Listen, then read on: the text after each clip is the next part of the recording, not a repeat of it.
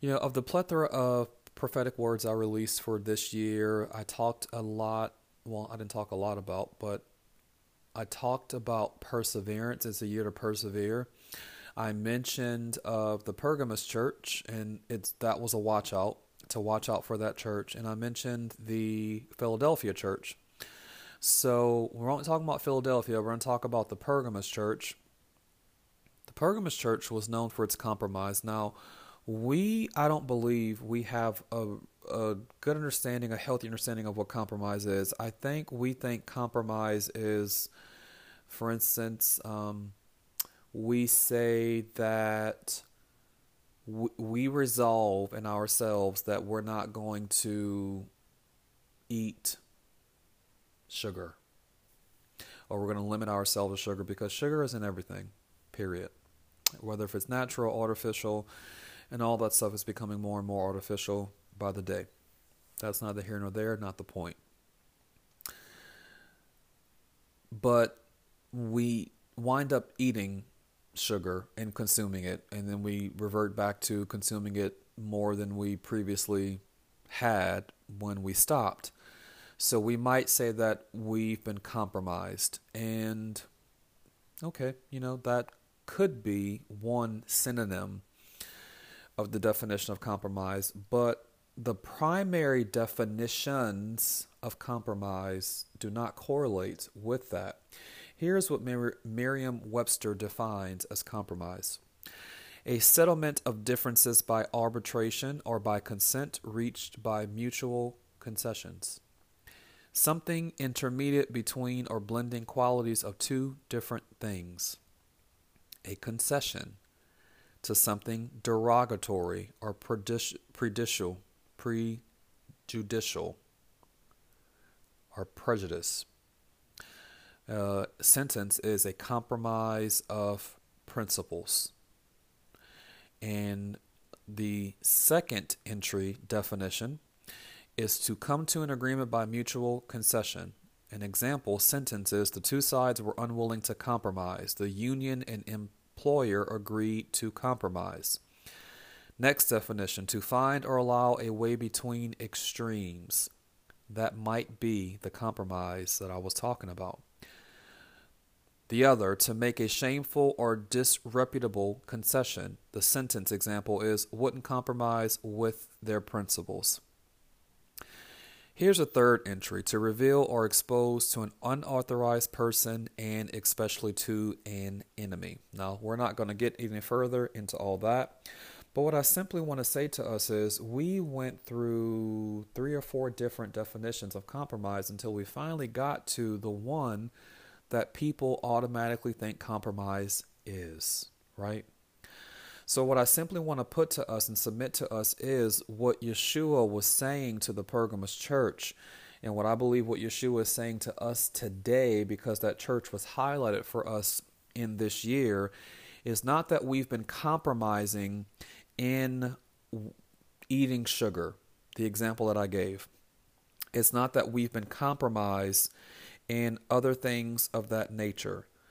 But we have allowed, some of us, not all of us, we have allowed ourselves to be relegated to a mutual agreement or concession of opposing and polarizing facts or truths, or not even facts and truths, polarization, truths and mistruths if you will. That is what Yeshua rebuked this church for. Revelation 2 14 through 15, reading from the NKJV. But I have a few things against you, because you have there those who hold the doctrine of Balaam. You taught Balak to put a stumbling block before the children of Israel to eat the sanctified to idols, excuse me, sacrifice to idols, and to commit sexual immorality. Thus also you have those who hold the doctrine of the Nicolaitans, which thing I hate. So this is the polarization. This is the concession. So it Yeshua was saying, you yourselves in this church, you have relegated and you have done extremely well with persevering, holding steadfast. You're in, you you are an anchor, anchored in my anchor. You're held down but you don't understand that you're supposed to be doing more in society. The rebuke is linked with the call, and the call is actually to integrate into society the principles of God. That's essentially what Yeshua was saying. You have not incarnated or demonstrated so that you can integrate my principles that you're being approved of. I am commending you of what you're doing right, but you have not done that beyond your borders.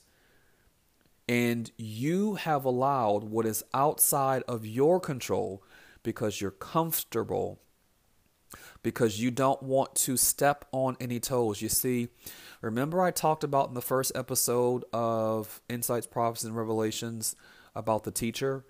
The te- and this is the year of the teacher slash intercessor slash priest. Well, they don't like to confront. And when they do confront, it's about teaching. Let let me just teach it out. And some things you can't teach out. You have to confront head on. Some things you have to open up your mouth and rebuke. Some things you have to open up your mouth and cast out. And this is what Yeshua was saying to them I commend and recognize your peaceful nature and disposition, but this is not something that you can hold your peace on. Now, you need to listen to my recent episode of Rapid Fire series where I'm talking about Aleph, and I've already talked about Aleph in 2020 for 2021. Aleph was a year for us to be silent, but not just to close our mouths and zip our lips. I'm not re explaining that. Please go back and listen to what I was saying about Aleph because we're in the decade of the mouth. We can't be silent. But what that meant was we're going to have to know when we're opening our mouths when we're supposed to. In fact, earlier this morning, uh, whenever you're listening to it, so a few days ago, because this is pre recorded, I was reading scripture and I was reading in the book of John, and Pilate was asking Yeshua, Or are you the king of the Jews? And Yeshua did not say, Yes, I am the king of the Jews. Yeshua said, What have they told you to cause you to ask me this question. You see, we have to know when and what to speak. That was Aleph, And boy, did we blow it. We just boiled and rolled on over from 2020 into 2021. 2021 was worse. That's why it was a rough year, people. It was rough for everybody. It was rougher than 2020 because we collectively did that.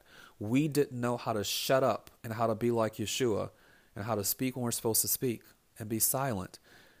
How to answer a fool and his folly.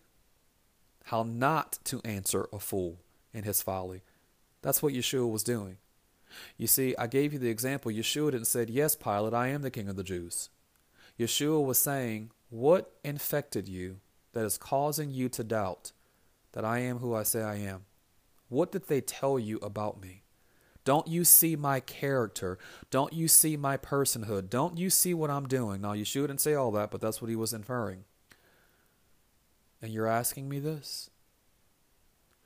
This is what we have to do. Stop the fussing, the cussing, because so many people have. Stop the cursing, stop the yelling, stop the fighting, stop self justifying, stop defending yourself. Let the judge vindicate and defend you, and let the truth be the truth. Let it come out. It's going to defend itself, but you stand steadfast and sure. And also, as you do that, you get the commendation that the Pergamos church got of perseverance and being an anchor and then you get the call to go out and incarnate and do those things that is in you into whatever sphere of influence that you have that is a polarizing view of what is in you because you're representing it. That's all Yeshua was doing. I am representing the kingdom of God. I am representing the kingdom of heaven. I have incarnated both God the Father and the kingdom, his his kingdom. in the kingdom of heaven. And now I am bringing it to you. This polarized, adverse, iniquitous time, season, earth, land, world. I am demonstrating what is in heaven, what is of God. It's in me. And I am releasing it into the earth, breaking and destroying the works of the devil in you. Do you follow me? But that's not what Pergamos was doing. Pergamos did not want to step on toes, they didn't want to ruffle feathers. They just let these false doctrines rise up. Now, the other aspect of that is is not just yelling or fussing or getting into arguments with people about your doctrine's false. Your doctrine's not true. That's not what Yeshua was saying either. It's actually demonstrating and living so that you can allow the truth to prove to these people why Yeshua, his way is the way, and his way is better. That's what Pergamos wasn't doing.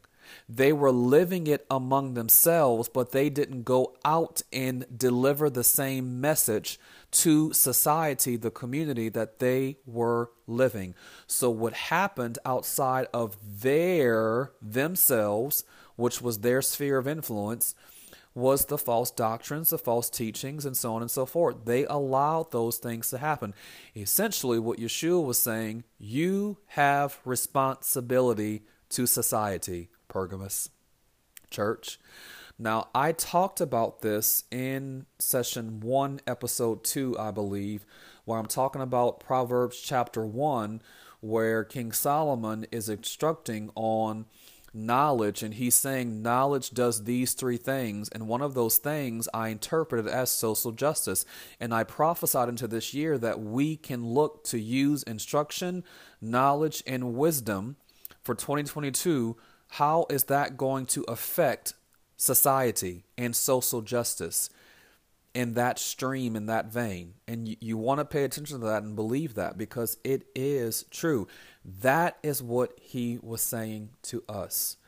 Don't allow these false things to happen in your sphere of influence because we can't have a sphere of influence everywhere, every day, in all places. That's why the, the people of God is so vast and so large, and we're thankful for that. You listen to me. If one of us was doing it, Jesus. If two of us, if a thousand, if fifty thousand, if if five million, if ten million, if a hundred million of us were doing it, it's not enough. We need everyone right now to rise up, to be stirred, and to get filled with the Spirit of God be filled with understanding. Get yourselves illuminated with the spirit of wisdom and revelation according to Ephesians chapter 1, verses 17 through 19. And stand up, be positioned, go forth in your mission because you are commissioned. Go forth in your mission because you are commissioned so that you can incarnate and represent the kingdom of heaven and the kingdom of God. The Son is speaking in the house of God. It is the Son's kingdom. It is the Spirit's activity, His ministry, His works alive in earth and in me and in you. I want to close with this. Here's the good part we can repent. I like how Robert Heitler says that always whenever he teaches. Repent. Now, repentance is not just saying I'm sorry. I tell people that all the time. This is indicative of prophets because prophets just can't humble themselves and resist the pride of being right. Prophets can't just truly repent either way. They can't say some of them can't say I'm sorry, and if they do, it's it's insincere. And I'm talking about immature and fleshly prophets. I'm not talking about mature prophets, and I'm not talking about just one type of prophet. I'm talking about the the manifold nature of the prophet, how God made it, which is one of the pitfalls of the prophet. But repentance is changing. Change. We can change. There is authority and power through the Holy Spirit because of Yeshua's death, resurrection, and ascension, we can change. So repent. Yeshua saying in verse 16, or else I will come to you quickly and I will fight against them with the sword of my mouth. Now, Yeshua is saying, I will fight against them. He's not talking about the Pergamos church. He's talking about those who are in Pergamum, who are practicing the doctrine of the Nicolaitans, and who are um, who are in the house holding the doctrine of Balaam is what he's talking about. Now, what Yeshua is really saying is, I have given that authority to you. That's what the Levites did. Excuse me, that's what Moses did when he came off the mountain. Levites to me. Levites draw your swords. Levites thrash. Slash and thrash. And that's what they did. That's what Yeshua was saying, but not in that way. I have given you the authority to push this back and to call these things out, but you're not doing it. So I'm going to do it, and it's not going to be pretty, is what he's saying. I'm going to open up my mouth, the sword of my mouth, and my mouth is a vicious sword. But I've put that in you, and you're supposed to be doing it. You're not doing it. You're not living your destiny. So now I have to step in, and you are going to suffer because I'm having to step in and do something you were commissioned to do. Ouch.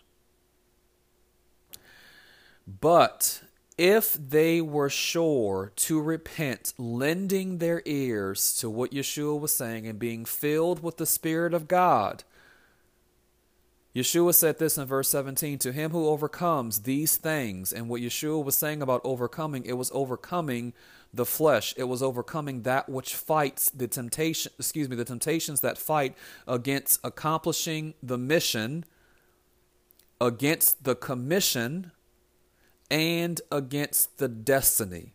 So it's really them conquering and overcoming themselves. To him who overcomes, I will give them some of the hidden manna to eat. Now, you understand that manna is synonymous with the intercessor priest and the teacher. I will give them hidden manna to eat. Well, praise God for that. And I will give them a white stone, and the stone, a new name written which no one knows except him who receives it. I think that is a fantastic gift, a fantastic honor that Yeshua is bestowing upon those of us who choose to not be compromised by mutual agreements, by conceding with polarizing realities. Truth, which is why Yeshua came, and falsehoods and lies and deceptions, which is the kingdom and the power of, uh, excuse me, the kingdom of darkness and its power. Yeshua is going to grant hidden manna. Ooh, Yeshua, we want that. Those of us who are ready for it, those of us who are saying, Yes, I will overcome, I will repent, I will not concede. I will not keep what you have given me as a mission to myself. I will not allow my eyes to pass by while I see unjust, unrighteous things in society. Society, society, society not just in my sphere, going out of ourselves into society. Disseminating, that's the word I was looking for earlier. They were meant to disseminate the principles and value systems within them with which they were commended into society. But let me close in this it was never meant to be in a bitter way. It was never meant to be in an oppressive way. It was never meant to be in you better listen to me or else. It was never meant to be in if you don't listen to this, if you don't believe in this, you're going to hell. It was never meant to be I can't believe Christians are out here. It was never meant to be accusatory or backbiting or vicious or anything of that nature. You go back and you listen to my message about the priest, the teacher, and the intercessor. That is not in their nature. They don't do that. They're not backbiting. They're not full of strife. They don't sow discord.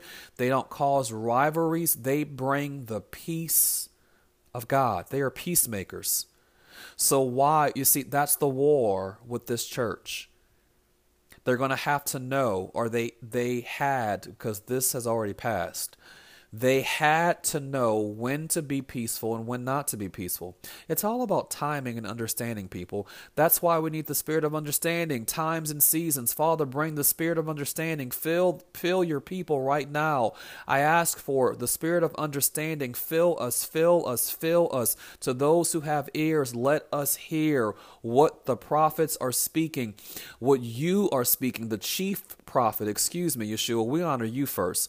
What you are speaking from the Father's house in your kingdom, you're giving decrees and you're giving edicts. Your kingdom, Yeshua, what are you speaking?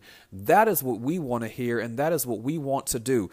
Give us the spirit of understanding to know when and how to be peaceful as we are disseminating and incarnating and demonstrating and telling and preaching and coming in the opposite spirit against polarizing doctrines in society that refuse to accept you Teach us how to be peaceful, but also teach us how to be bold and represent you, not bashing or thrashing or destroying people, but with the sword of our mouths, which is your sword, truth, because you are truth. Bring you to the world to devour and cut off and destroy false structures and false systems that have attached themselves like parasites to your people to your land and to the government that you came and reclaimed and is rightfully yours.